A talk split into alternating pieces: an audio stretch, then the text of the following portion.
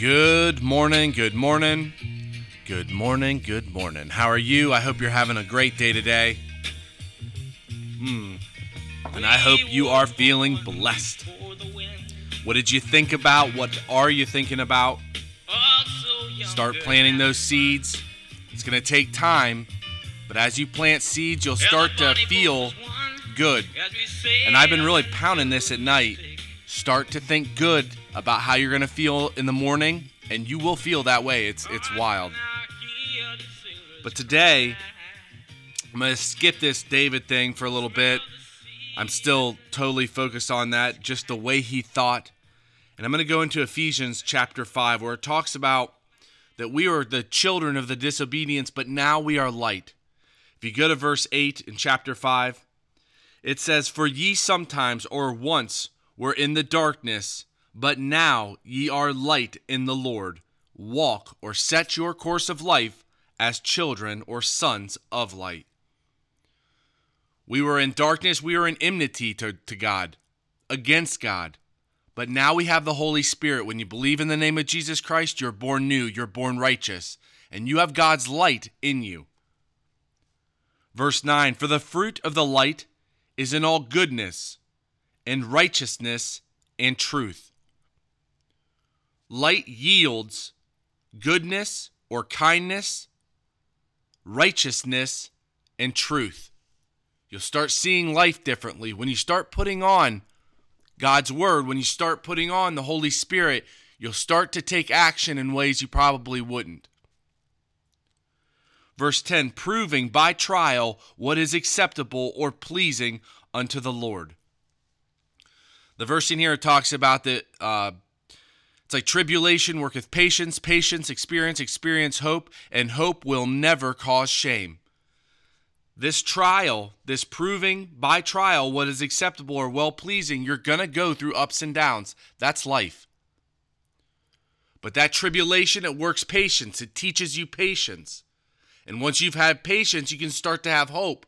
So every tribulation, every trial is a good thing. It's moving you closer to getting to a point where you have hope. Hope. You're set in hope. That expectation of future good for today, for tomorrow, when Jesus Christ is coming back and it will not cause shame.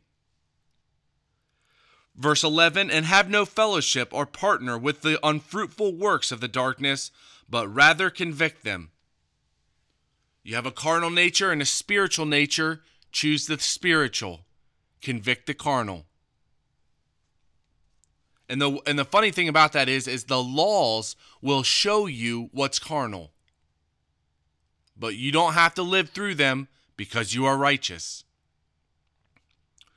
Verse 12 For it is a shame even to speak of those things which are done in them in, in secret. But all things that are convicted or reproved are made manifest or showed openly by the light. For so whatsoever maketh manifest or makes apparent is light. When you start putting a word on in your mind, you're going to start convicting yourself. You're going to start seeing the conviction because the light is shining in there. And it's a good thing. Godly grief worketh a change in moral position. When you feel that grief, when you feel that conviction, that grief will move you into a change in your moral position. You'll change. Who, who you are fundamentally will change. verse i'm going to jump down to verse 15 see then that you walk precisely or accurately not as fools but as wise redeeming the time because the days are evil. It allows you to go to god. It allows you to build a relationship. This cosmos is against that word. It's contrary to god verse 17 wherefore be ye not unwise, but understand what the will or the natural desire or the wish of the Lord is. And that wish is for you to be or to build a relationship. There's two commandments. The first commandment is to believe in the name of Jesus Christ. And Jesus Christ said to love thy God with all thy heart and all thy might. And the second commandment is to love your brethren. That's it. There's two commandments. But there's also places in here that talks about to see God's loving grace to see God's loving disposition, all that comes through the relationship, which is why I always pound this relationship thing. The relationship is where you see God. The relationship is where you see and are in a state of peace.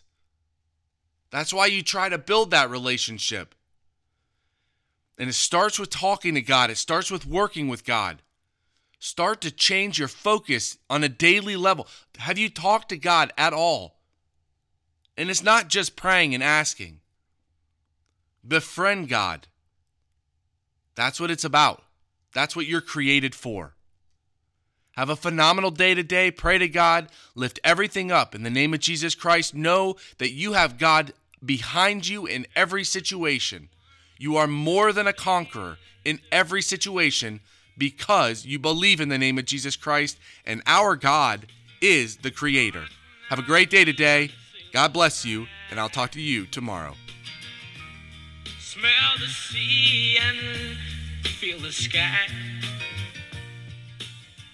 Let your soul and spirit fly. Well, Heavenly Father, I thank you so much for today, and I just um I just thank you for every single thing you do for us. Again, I just pray that your hands in these chairs it's going to be one of those days today. It's going to be a great day, but uh, I just ask that you um, show me how to get around this situation. I thank you again for each and everything you put in our life. I pray for the golf this afternoon that it's fun and um, that you just help me have fun and not make it um, a perfectionist thing. And I thank you for each and every one of your believers for what you do for them, just to bless them and take care of them and show them uh, just your gracious, loving disposition. And I thank you so much for what your son did. And I lift up a great day to you in the name of my Lord and Savior, Christ Jesus.